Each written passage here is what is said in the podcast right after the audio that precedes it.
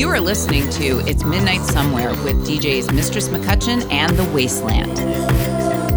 It's midnight somewhere. It's midnight. It's midnight somewhere.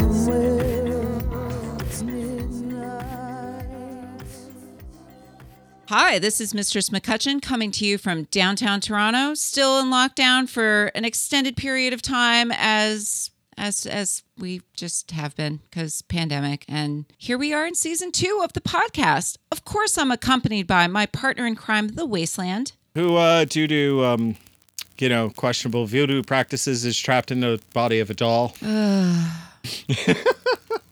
That's just making me think of because we were just watching The Conjuring the other night. I was just watching Child's Play the other day, and not one of the good ones, the the the Bride of Chucky, because I had Oh. never seen it, Oh my god. and uh, and it was time for a bad cinema, and you know Jennifer Tilly, not top of the list for uh, voice actors, but that's what they hired her for, 'Cause she's only really in the movie for ten minutes. but her voice is kind of the perfect match for that. I, you know, I'm, I, I was into it. I was into the casting by the end of the movie. Yeah, absolutely. sure, sold me. So here we are, season two of the podcast. And today we're going to be talking about DJ problems. Oh,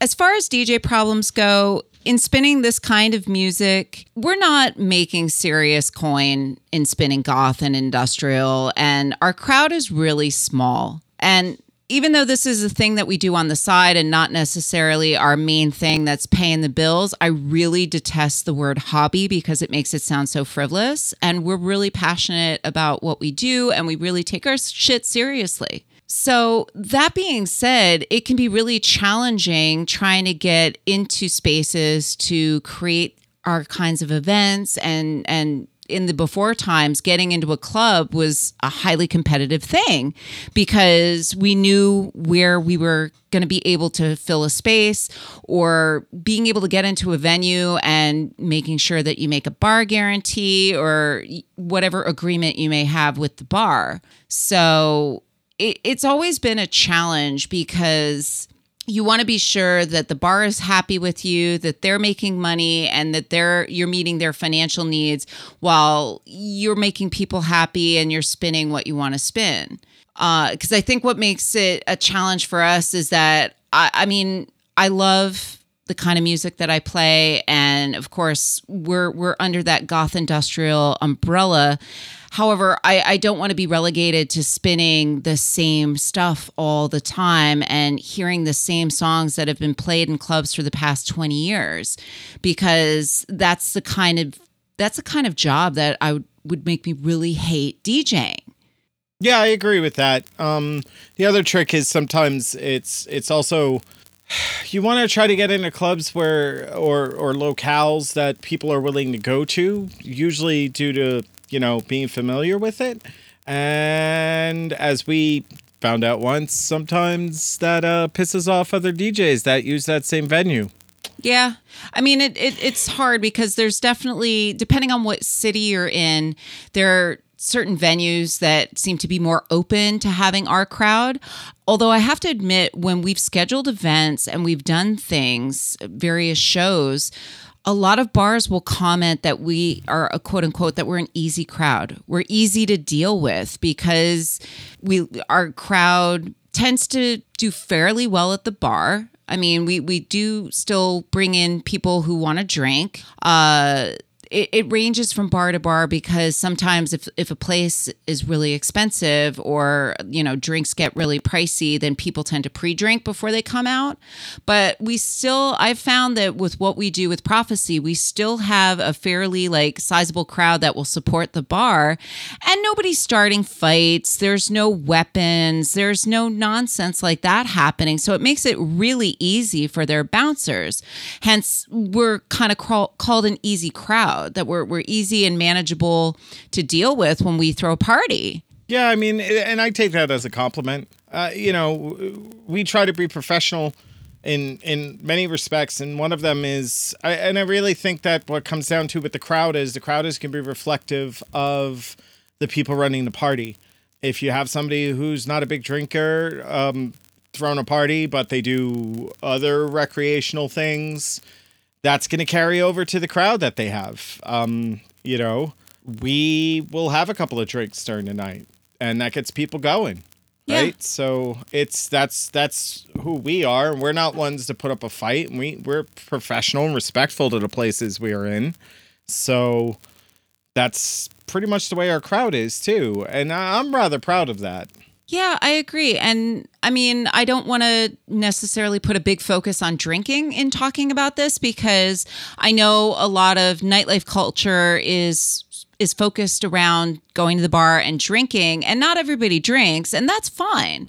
I think that's that's definitely a choice people have to make for whatever reason they're not interested in drinking, but I would hope that people would come out and want to support the music. And for us, being able to throw a good party where people can have a good time, they can dance if they choose to, or just come out, be social, get to hang out with folks and catch up. And a lot of that is carrying over onto Twitch in in that folks can be a community they can chat uh, sometimes if i don't see a lot of active chatting it's because people are dancing in their living room and that's wonderful Yeah, I'll take that. That's another compliment. But then there's also the other things that come up when you're DJing, you know, the problems you run into. And that's pretty much what we're here to talk about today.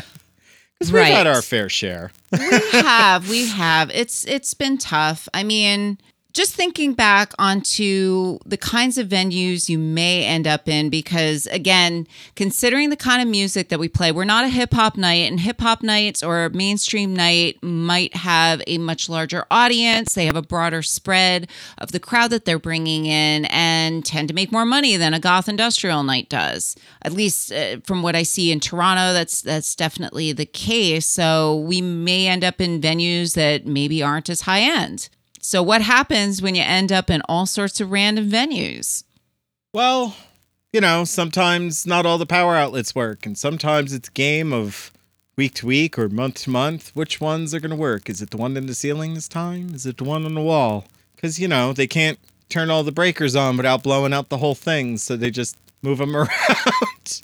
and certain plugs work.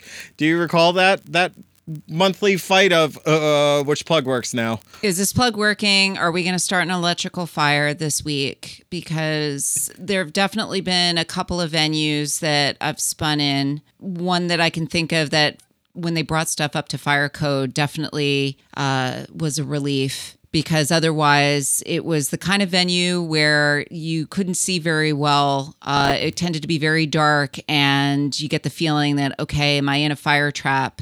And you kind of take note of where things are so that if an emergency does happen, you know where to go. Yeah, yeah. I've I've I've played in a, a venue like that too, which was interesting because the upstairs was a bar and the downstairs was situated like it was like a seated restaurant, like many places in New York were. Especially um, it was over on uh, Sixth, Okay. like between A and B. Uh, I, I'm not naming names. I don't want anybody to get all.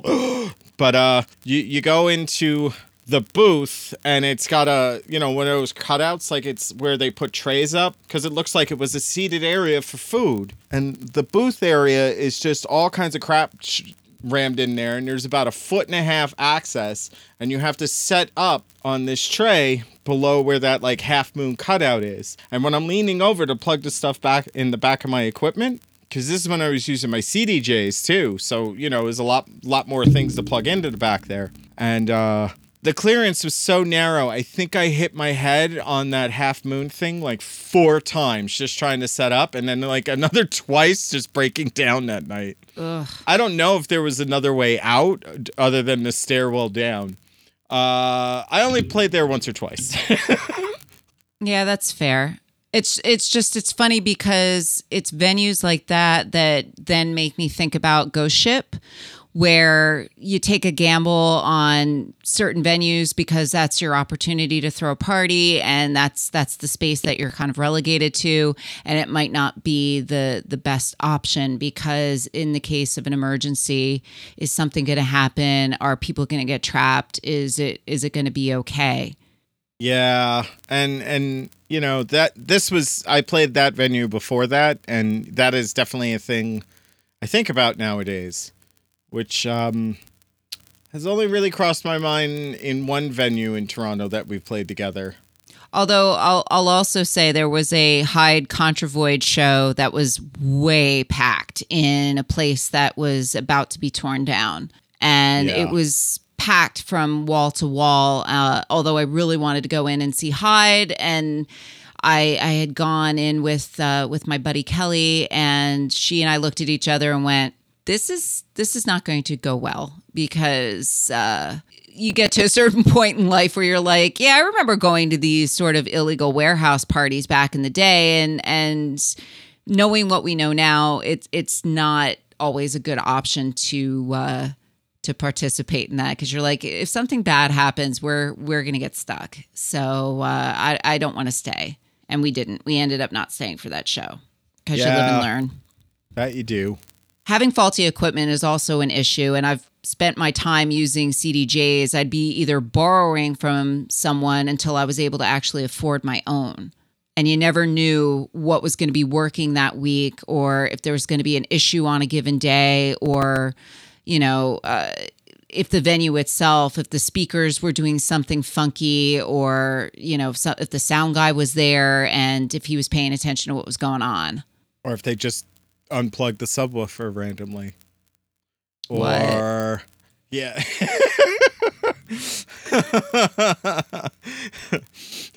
You, you you haven't had that one happen. You show up, it's like, why does everything sound wrong? And it's just the subwoofer was unplugged. Didn't move it. They just unplugged it. awesome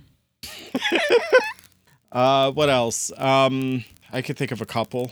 Uh, you show up and um, my favorite was uh, okay. We're you know, gig's gonna start at eight o'clock, and you show up and and the the bar decided that because they're next to a sports bar, they're gonna show uh, the NBA finals on their TV outside, and because they're so tied up with doing that, uh, and you have somebody that's on your night that's doing turntables, they forgot to get the turntables out of the basement, or set up the stage, or anything. So you tell people eight o'clock, and it ends up being nine thirty before you kick off. That's happened.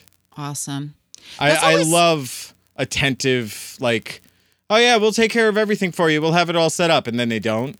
That's always a risk that you take when you don't have a, a relationship with the bar and you don't have someone managing that sort of thing. You never know what you're going to step into when you first start doing an event. I found that to be the case with um, I, I for a period of time between 20 uh, between t- about 2011 to 2013 i threw a series of events called salon noir here in toronto at a venue called the lula lounge the funny thing about Lula Lounge is that there is one of the most meticulous, like amazing sound technicians on the planet that works there, and his name is Howard Laurie. I adore Howard because he is just so he puts he puts so much care into his work and he has designed the place so that the sound coming from the stage is recording studio quality. And Lula Lounge is generally a venue that deals with salsa. That's their bread and butter nights on Friday and Saturday nights. They they do they do salsa nights, they have a dance lesson, they have dinners there. It's a really nice venue. It is definitely one of the nicer venues that I've I've worked in. They were a little unsure of bringing our party in because the very first event that I threw there, uh, I brought in Voltaire, and we did this whole sort of cabaret dinner with the show with various acts, and they weren't sure of how things were going to go over and and we we had to make sure you know we signed these contracts we had everything on the up and up and dealt with everything. It's always it always helps so much to get things in writing and Yeah. once we brought in our crowd and we did our show we developed a, a really good relationship with them because everybody was super impressed with how everybody was dressed. They knew the crowd was going to be super fun, super easy to work with. Everybody was pretty cool. Like people people were getting a little tipsy and drunk and whatever, but nobody was like out of control, no fights breaking out, nothing bad. So they really enjoyed actually having us there because then I was told later, which was a really nice compliment, was that when we were planning our parties, the staff would request to work those nights because they wanted to be able to experience the party. Hmm. I mean, that's always a compliment. I mean, I think we we had some of that at another venue we did prophecy at when we when it was still in existence. Actually, that was round. You know, I We- really loved working out of Round. It was So such a nice venue. And such again, a great venue, great friendly staff. yes. Um, everybody, everybody from the owner to the bartenders, even the bouncers were super friendly. I mean, you know, they were they were just good people, and from what I heard, they were like their bartenders were kind of requesting to work our night because not only did they they do well because our our crowd drank, it you know, it's uh for them it was new and interesting because they didn't need a bingo card. Yes, when I heard the concept of DJ Bingo, the regular DJs that they worked with, they were like, "Yeah, we can predict what they're going to play in their playlist every month, and it's really boring and we want to hear something else. We want something different." So that was really nice to hear that and we were really grateful to get that support. It is just so important to have a good relationship with the bar, and it it just makes it tough when you break out into different spaces because you just have to know what you're dealing with you break out into a new space you don't know you know is, is this bar gonna are the conditions there going to be okay you know is it is it a gross space are the bathrooms gross uh, you know is the equipment working well you know what other concerns do you have to have because i remember Is the floor spongy? right Is it is the ceiling leaking? yeah i mean these are definitely. Do all the lights work? yeah Are there lights in the room? Oh, that was a great one. Is there enough? Well, we the- know it's a goth night, but we still need to have some lighting so that people can navigate their way through the room and that the room is an interesting and welcoming place and that you have the ability in the space to dance if you'd like to, or be able to sit to the side and have a conversation and just hang out and enjoy the music. Yeah. Or or my favorite one when we showed up was, uh, what do you mean we can't get in there for an hour to set up because it's being used as a burlesque performer's uh, dressing room? Right. Yeah, when you when you don't have a good relationship, when people are not professional, when it's not reliable, it just it makes for all sorts of challenges. Cuz then I remember we we spent a period of time going, "All right, we need to scout out some other venues. Let's see where else we can go." Yeah, I remember that vividly because we were scouting a venue and we both rather liked it. And I remember you went to the bathroom and I looked at my phone. That was the night Leonard Cohen died. Yeah, I remember that. So, you know, in, uh, good times and bad times, I guess. I, Yeah. I still really like that venue. It's just we didn't end up there uh, for various reasons. Like we weren't a good fit for them, I Yeah. think. Yeah, You know, and that's fine because we were able to. If I recall, we had a really good conversation with the the bar managers, and we we knew that ahead of time, and everybody was cool at the end of it, and that was it. No hard feelings. It's just they were like, "This is what we expect," and we were like, "Okay, but we do this thing." Um, and they were like, "Uh, we're not sure if that's gonna work," and we were like, "We agree. We sound like we're on looking for different things. Thank you for your time." Yeah, and and that's that's just it. It makes a it makes a difference to kind of scout these things out in advance and to- Communicate. yeah, just so you know what you're getting yourself into. If you can get stuff in writing, it's super important because then at least you know, oh, okay, well, this is this is what we've agreed to. This is where we, we want to do X, Y, and Z, and you know, oh, are are we required to make a bar guarantee? Is there some sort of rent we need to make for the night? Just so that we know, okay, let's let's do things accordingly. You know, that way we'll know, okay, is it appropriate that we charge a five dollar cover, or you know, because I mean, I've always wanted to make sure that the cover for our night is affordable because having money as a barrier really sucks. I want, I'd rather have people come in and be able to listen to music, but we also know that we have to pay our bills when we're in a venue. Right, right. And you know, it's it's not only that, like a venue will happily bring you in and sell beer, but if if you don't charge a cover, you, you're not going to be able to pay the bills. You might not even go home with uh bus fare, Yeah. so to you know, so to speak, or Uber fare or whatever it is these days, right? So, it's and you know, there there there are nights where where I walk out and I'm like, well, at least I got transit fare, and that's that's something. And then there's other ones where I mean, if it's a decent enough place, that's that's fine. A bad night's a bad night, uh, as long as they understand it's just one bad night, and you know, if you have one bad night and they just stop returning emails after you uh, sell out the bar two months before, that that always feels kind of shitty. Yeah, that's fair as well. You had an open Friday. You offered it to us because it's three days after New Year's. We're like, okay, yeah, we'll take it, but we don't know what's going to happen. And it was mediocre turnout. Uh, At least there was turnout. It wasn't, you know, sell out the bar level, but it was still, uh, I would say, anywhere from half to three quarters of what we would normally do. And then people were tired because it's three days after New Year's, so they left early. Yeah. Yeah, I mean that was a choice. I we decided to take it because we wanted to put out our party and we really rolled the dice on it because by the time January rolls around everybody's kind of partied out after all the holiday stuff. Right, right. Given a choice again, would I do would I do it? Probably not. But you know, it's it's a thing. It's a learning experience there. I just think it was crap to just not even warrant a response after that, and that's where the professionalism comes in. You know, you at least just go. You know, I'm sorry. I think we're going to go in another direction.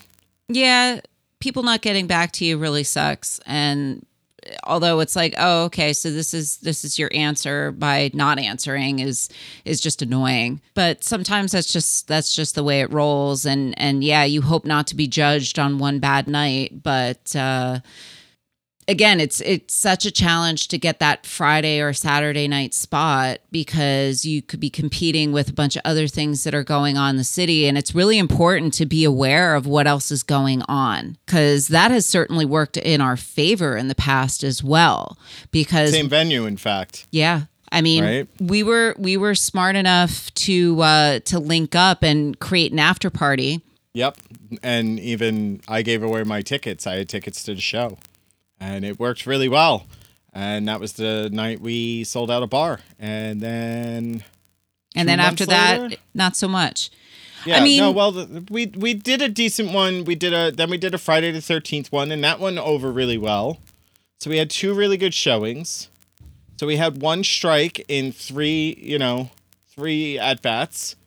And uh that was it. Yeah. I don't know, maybe I'm bitter.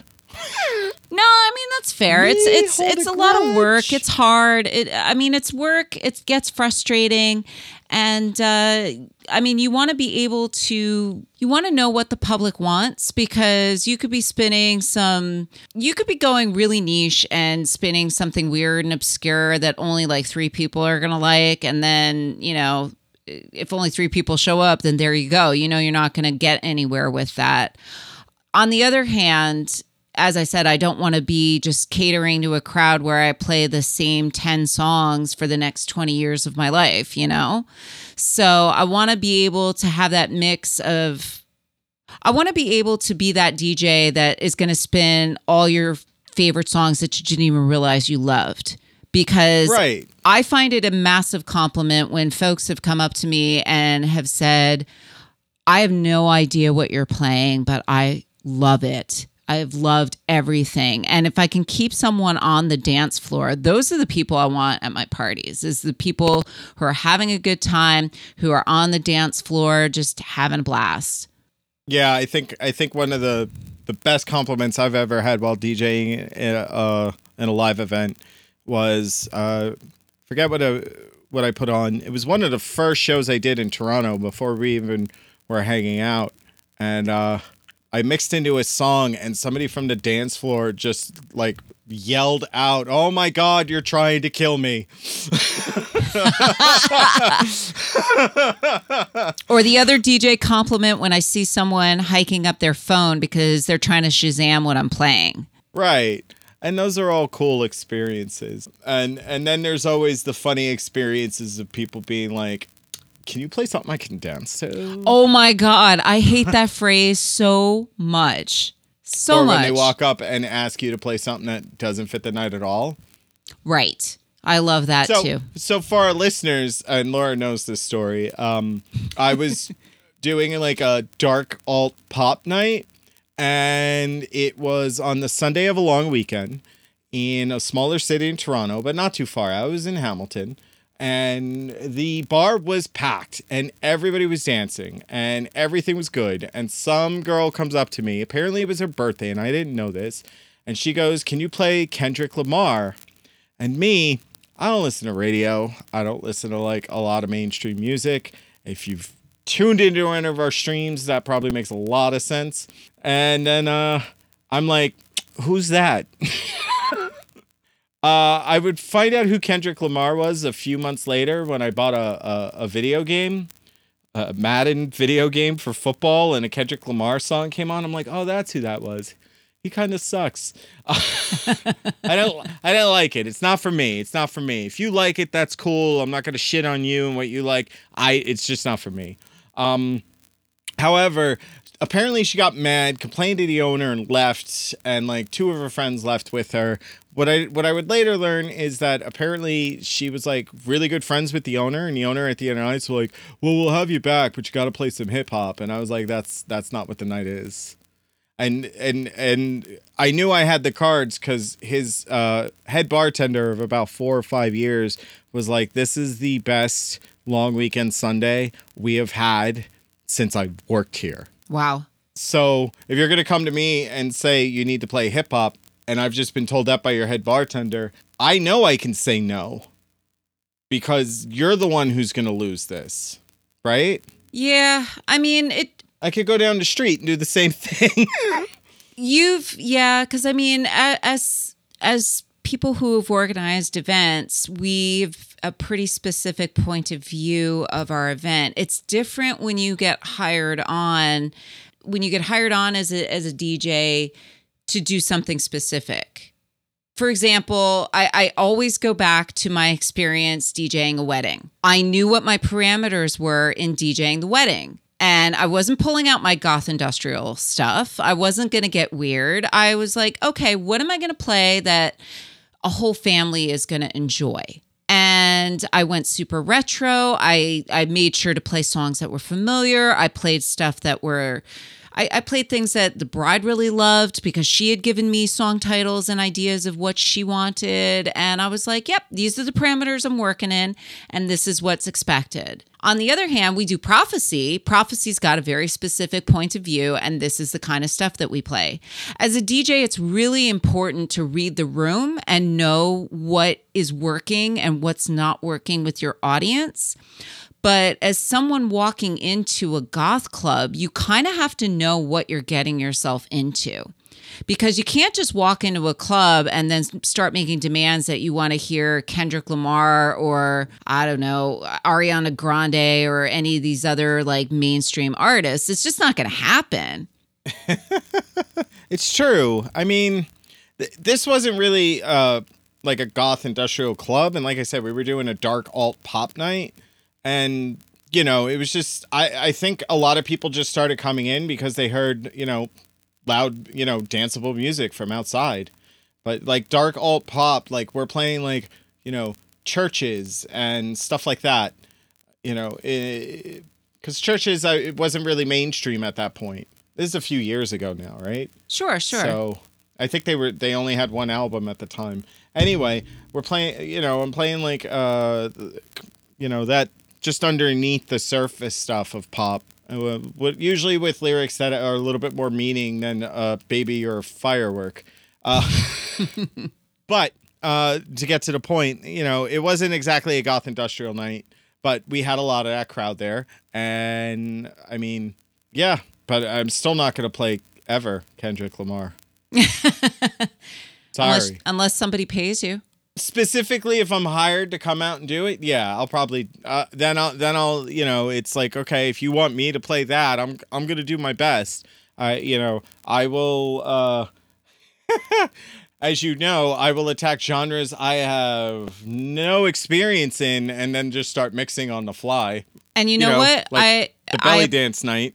I was just going to bring that up, and I applaud you for that because for for our listeners, I created a party that was uh, sort of just a holiday belly dance party for my troupe, and my troupe and various guests came and, and danced. So it was performance as well as music, and just a big old hangout at a bar that I really like, uh, just on Queen Street called Drom Taberna. And Drom Taberna is still going strong within this uh, pandemic because they've pivoted their business. They've got takeout food available. They're their whole thing is they were a massive venue for live music and they always had such amazing musicians. You could walk by, it looked like a party every night of the week. There was something really amazing going on.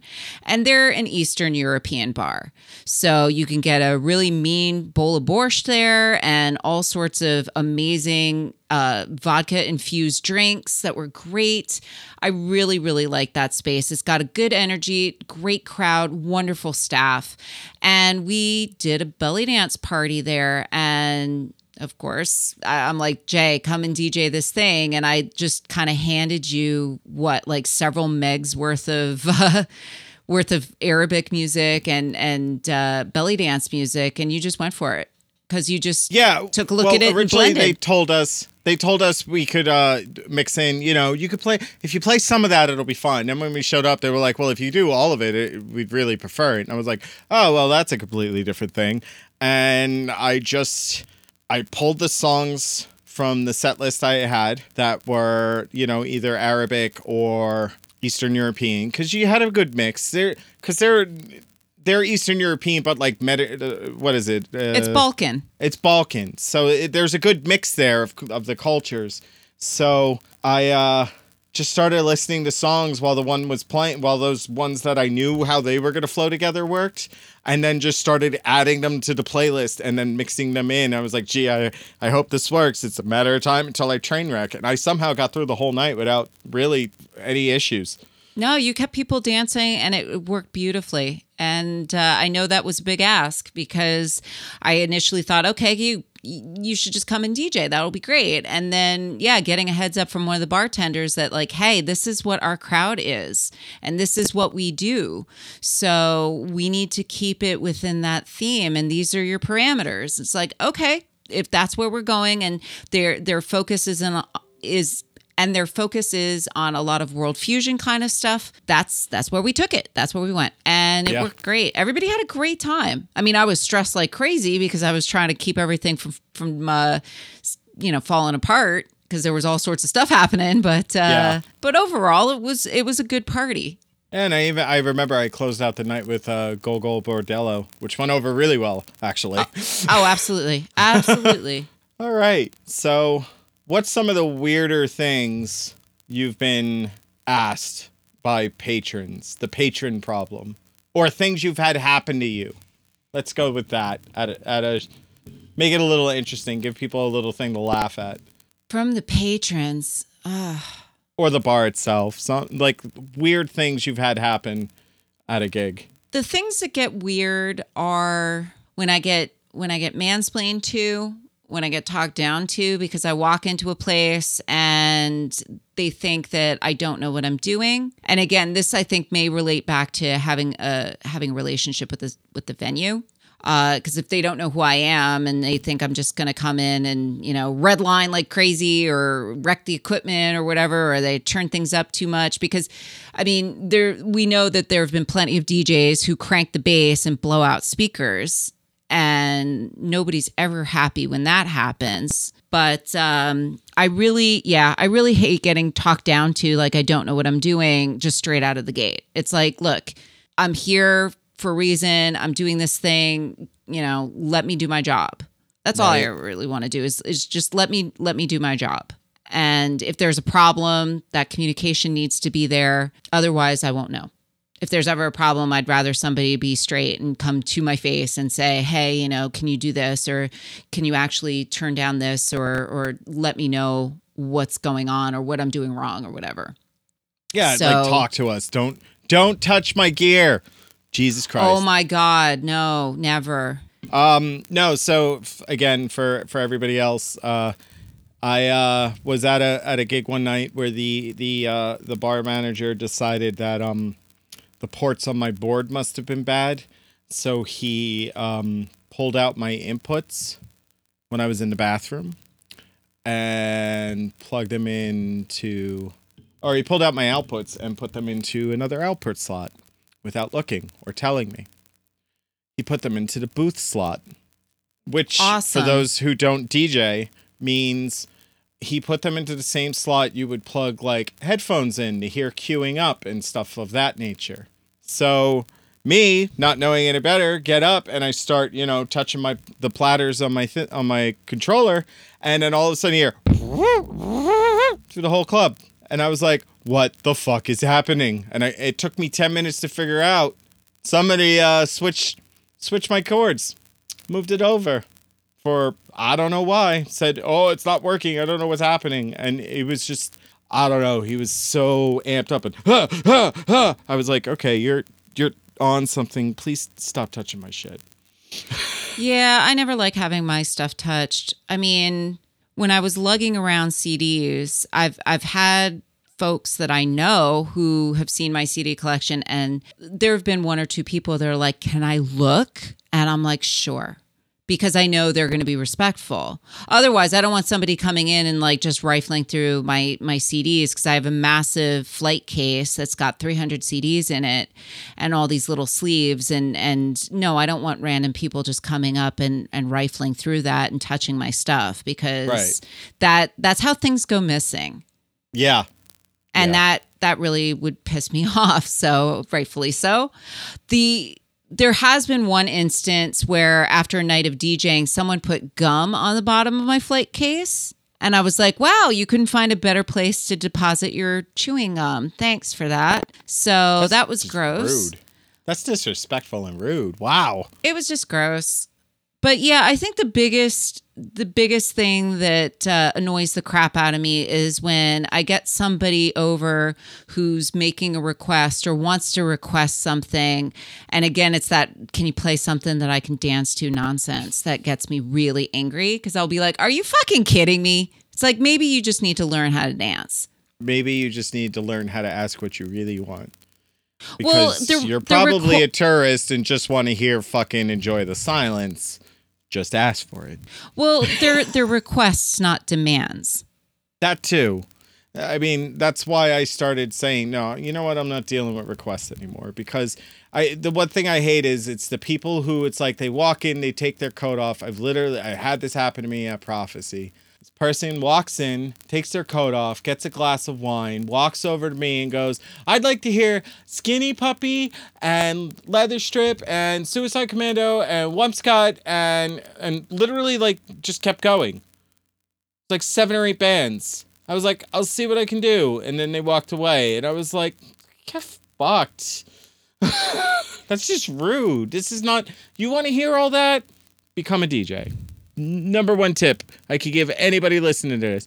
If you, if you, Think you could do better? Become a DJ. If you've got that much stuff you want to be able to hear in a club, become a DJ. Um, until then, I might play one of them. I think I had one or two of the artists already in the set list, so I was just like, you know what, I'm just gonna roll and it'll get there, and I'll be like, that's that's what I had. Well, yeah, and you gotta you gotta trust a DJ to do their job because I mean DJs have various followings. Like once you start listening to a specific DJ, you'll go, oh, okay, and then you kind of get an idea of what they spin on a on a given night. And if if that's something you like, then yeah, you follow that DJ, and then you're happy to listen to that specific person. But I mean, you can't just walk in to somebody that you haven't heard before and just make demands on what you want to play. Like DJs are not jukeboxes. So it's I, it's I have super that sticker on frustrating. my laptop too. Yeah. Yeah. I mean, yeah, it's just it's just dumb. This is the beauty of where where Twitch comes in is because I don't have to deal with somebody getting in my face while I'm trying to work, but I can Yeah. still have a healthy interaction with the crowd because of the chat, which is really nice. Yeah, yeah. I just because I have chat on my phone, it's so much smaller. I'm constantly like glancing at my phone to see if either I've been added or um, a reward has been redeemed. So, so on camera, it looks like I'm always looking down, but it's like that's how I'm keeping an eye on tra- on chat. So I uh, because I'm using my laptop both to broadcast and DJ, I can't also keep an eye on chat with it. It's uh, that would be too much. No, that's totally fair because now we have new DJ problems in streaming online. Yeah. Like, uh, do I have enough bandwidth? Um, is the camera positioned correctly? Are we going to have a Uh, weird technical problem tonight? What's going to happen? Yeah, what's gonna happen? Um, how does my lighting look? Why am I blinded? No, My PC has decided to do an update just before I Oh. go live. that's happened to me. That's happened to me. Um, and then my my good old favorite, uh, Streamlab has Streamlabs has disconnected. Well, I was having the most frustrating time with my old controller because my old controller would disconnect at random and it did it a couple times when I was live and we were guests of a specific event. And it was totally frustrating because I was like, all right, as long as I can handle this professionally. And again, this is why I'm grateful that we're a team because I knew that I had gone down and I was like, all right, this isn't going to happen. You need to jump in. And you did. And it was fine. And then the night continued. Yeah. But we went through a pretty steep learning curve as we started streaming online and making sure that things were running smoothly. Yeah, and just so everybody's uh, aware, neither of us had ever really used Twitch. Like I was aware of it because I, I have a I have a couple of friends who were doing stuff on there, but I I never even really watched it before. yeah, kind of learning Twitch was a whole other experience, getting our brains kind of wrapped around OBS. and then Streamlabs and figuring out which one works better, and you know, then which one works better with better interactions for uh, for the viewers, and that's why we settled with Streamlabs. But uh, you know, OBS is a little bit more user friendly, definitely a little bit more streamlined, but Streamlabs had a little bit more bells and whistles that people like. That Yeah, one day I will true. figure out how they all work. Why It's- won't my goddamn alerts work still? Yeah, a lot of times uh, to sit on tutorials on YouTube, that's for sure. And because Yeah. of Twitch, a lot of DJing has kind of gotten gamified a bit. Yeah, yeah, and that's why we have the the shtick of uh with the Jason Mass and the weapons and and the foam. They're foam. They're foam people. They're not real. I'm not swinging real machetes around because I am a walking calamity, and that's how I would lose a foot. um, but yeah, it's gonna probably come to the day where we're gonna have to figure out some way to incorporate it into a live show. Yeah, I didn't realize we were signing up to become prop comedians in addition to DJs, but it's been a thing and it's been a lot of fun to lean into. Yeah, yeah, and you know, I think we've gotten pretty good at it without ending up like as jacked and roided out as Carrot Top. at least he looks roided out. I don't know if he actually is, folks. Oh, geez. Anyway, So DJing has been quite a journey. Although again, I've been grateful to be able to work as a team and we've navigated a bunch of different things in venues in Toronto and then during the pandemic switching into Twitchland and still running prophecy. So it certainly has had its ups and downs and has been all over the place, but I mean, I'm glad that we're still doing it. It's not a chore. We're still very passionate about music and I think this is a good opportunity to drop a song in here. One of the things that I've semi recently picked up that's been on my Bandcamp list, I had a bunch of music sent over to me from a promoter in France who had given us a big old list and I was like, "Oh boy, we're being bombarded with links." But then as I started going through the list, I was like, "Holy shit, there's some really good stuff here." And I have to admit, we live in a bilingual country and I am a sucker for French music. And this specific band is called Nan, Not a Number, is the name of the band. They are from France. And the track I want to drop in here is called Black Water.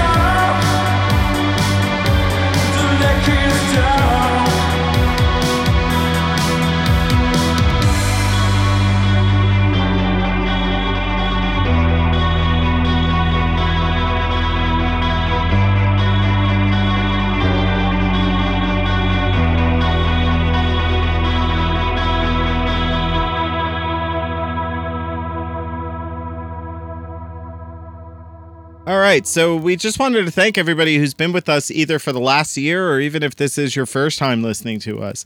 Uh, if you're following us on Facebook, you may have seen that we were asking for user submitted clips to see what people thought. So we're going to play some of them for you now. Hello, it's DJ Ms. Margot from the West Coast, Portland, and the Bay Area, etc. I just wanted to get on here and comment about It's Midnight Somewhere podcast. Pretty rad podcast that talks about all kinds of things in our music community, as well as interviewing artists and musicians from the community. And I just wanted to say, like, there was at least two episodes that were my favorite. One was number nine that discussed the uh, problematic artists in our community. And I think that's a very important conversation to have. We need to d- start talking about how their personal actions affect the audience of their music. And I think it's great that we're Midnight Somewhere was able to have a good conversation about that. I learned a lot. I had no idea about Nina Hagen. That's pretty awful news. Uh, my second favorite podcast, of course, was the one about Klaus Nomi because this underrated artist who is simply amazing just needs more exposure. And I'm so glad they were able to discuss his life and his music. And he's just such a wonderful artist that I'm glad is getting some attention.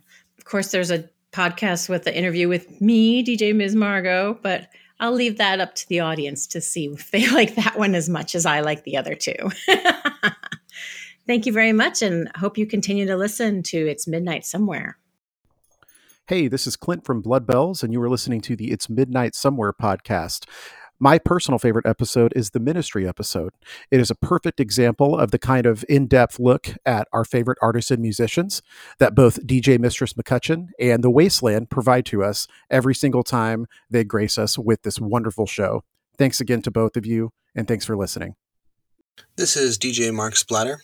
I started deathrock.com in 1998 until about 2010.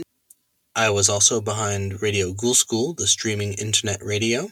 I was a DJ in New York, and then I moved out to Los Angeles, where I started Club Ghoul School in Hollywood. I then moved out to Berlin, DJing there and becoming more of a touring DJ.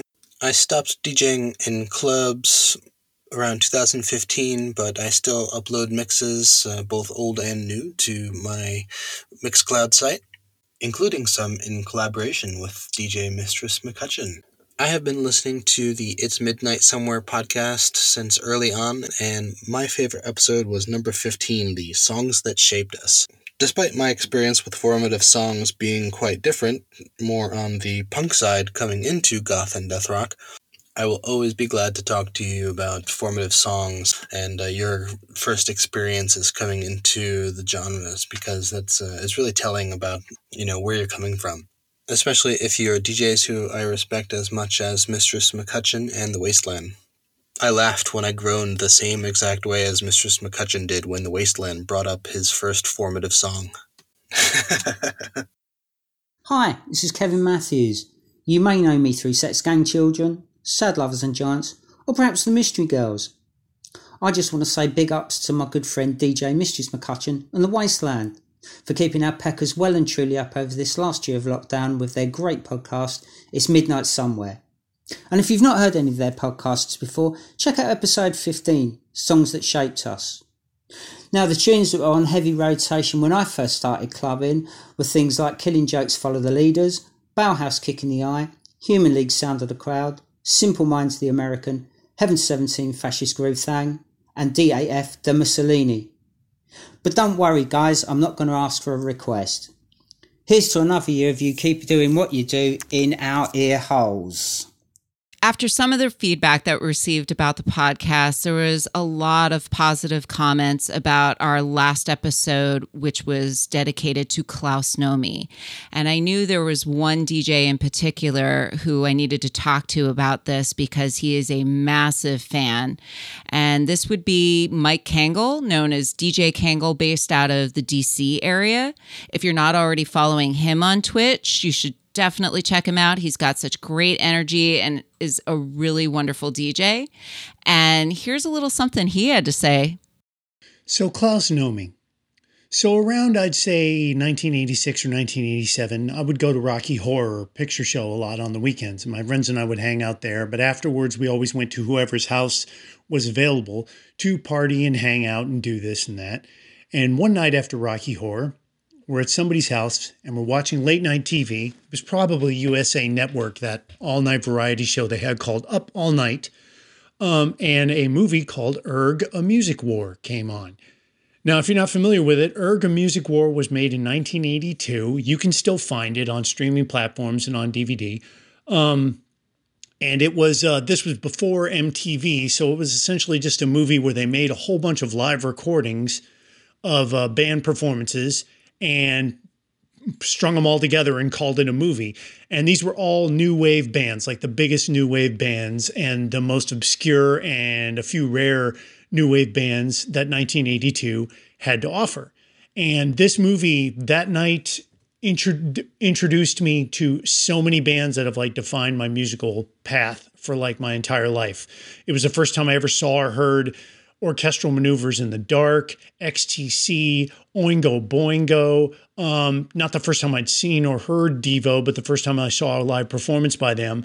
The Cramps, oh my God, the Cramps so influential to me. Gary Numan, who's meant so much to me over the years.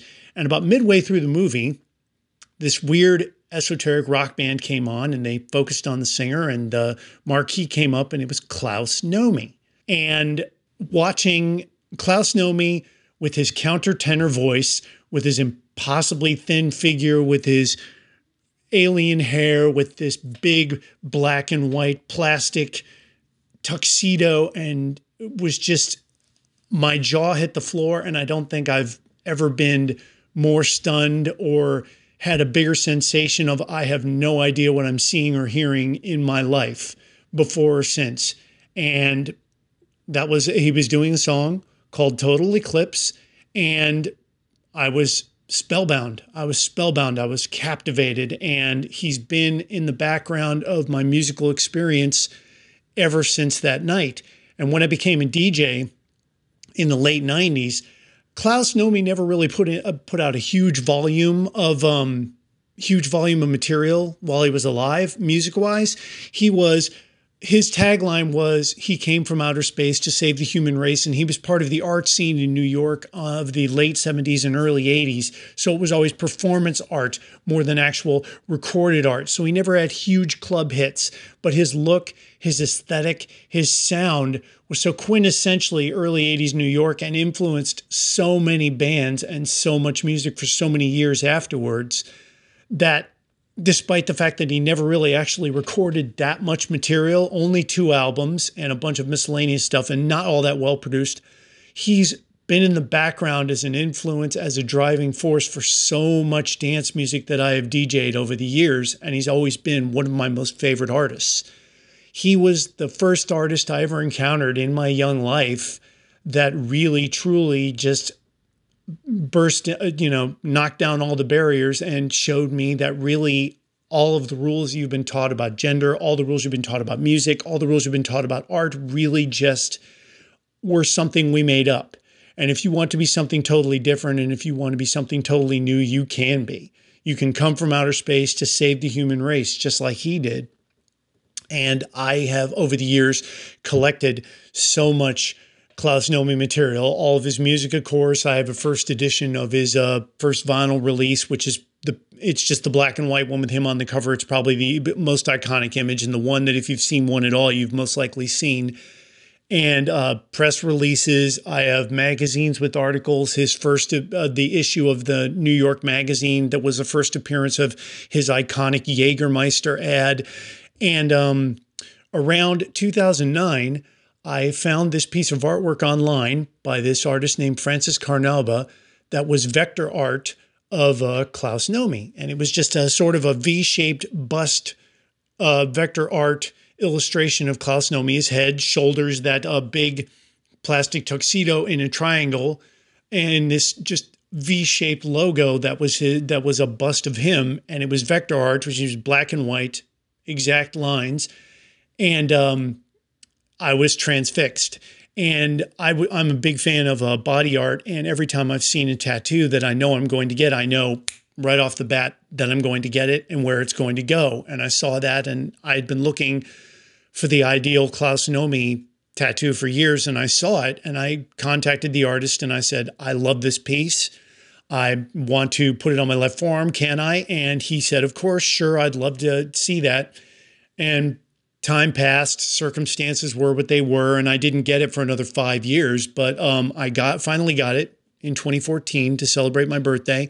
It's, uh, shades of blue and black and white, and it's on my left forearm. And it wasn't until years after I'd seen that art that. Um, if you've ever seen a show on the Cartoon Network called The Venture Brothers, there's a uh, villain henchman in there that's based on Klaus Nomi. So if you think of my tattoo, think of the uh, character from the Venture Brothers is based on Klaus Nomi because it's very similar art. And now everybody thinks that um, this tattoo is hands down the, the, favorite of everyone who sees my work. Everybody who's, um, you know, who you know, it's the one that gets the most remarks. People will come running up to me in nightclubs, grab my arm, and scream. It gets that kind of effect.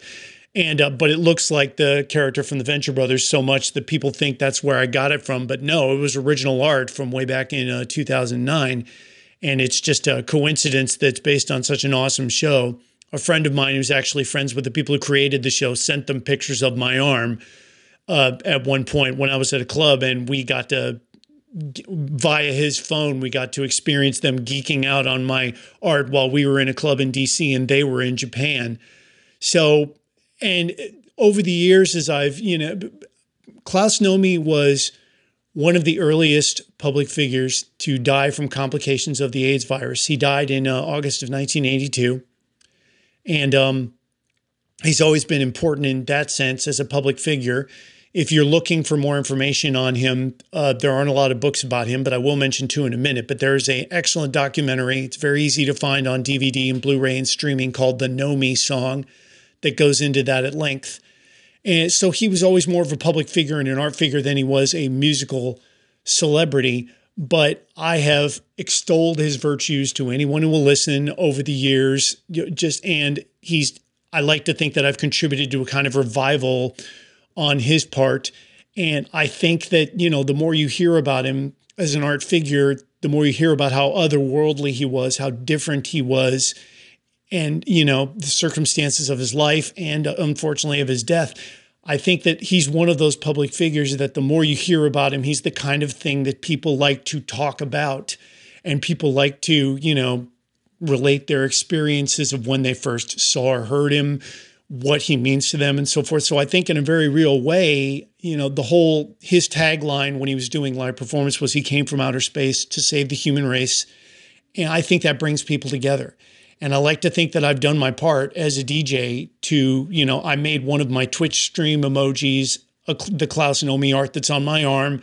I see people sharing it all the time. Not a stream goes by that's at least one person doesn't uh, comment on it, and uh, people subscribe and they share it all over the world. This is the kind of celebrity that really brings people together. You know, it, that really was one of a kind and was gone far too soon. And in terms of showing me that the boundaries and barriers of who I am, who I could be, what I could like, and what music could be to me and to others truly just are meaningless and the sky's the limit. And I think in that sense, to get really cheesy, Klaus Nomi did come from the outer space. And in a very real sense, having him be such a big part of my life, you know, to come into my life one Saturday night in the 80s out of nowhere to save this human's race really just the, the I don't know what my life would have been like without being one of his fans. And so that's really what Klaus Nomi means to me. And thanks for letting me talk about it. And just really quick, there were, aren't any actual, like they said in the podcast, there aren't a, a, lot of books written about Klaus Nomi. There's no definitive biography. There certainly isn't a definitive autobiography. I hope that will change soon. Maybe I'll change it. Who knows?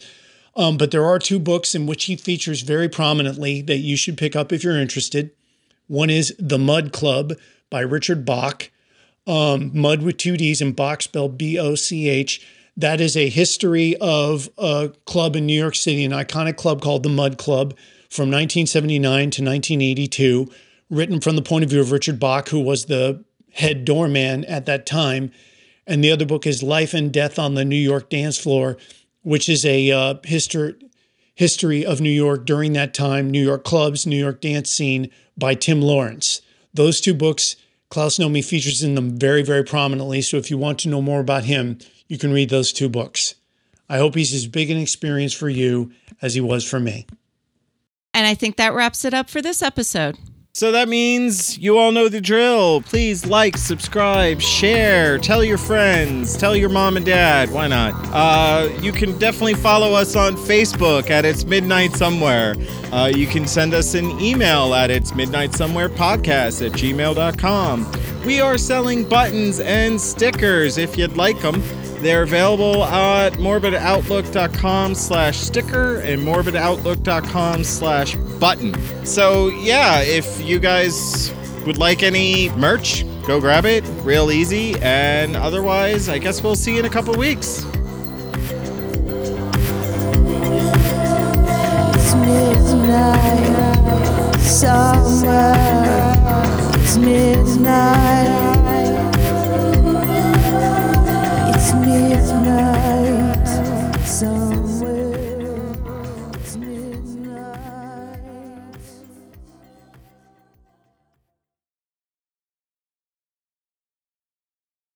podcast was almost called All the boys in France do the hoochie coochie dance with their Go underpants. around with their hammers hanging down. Did do what your mama says and do what your papa says, but don't split your pants doing the hoochie coochie dance.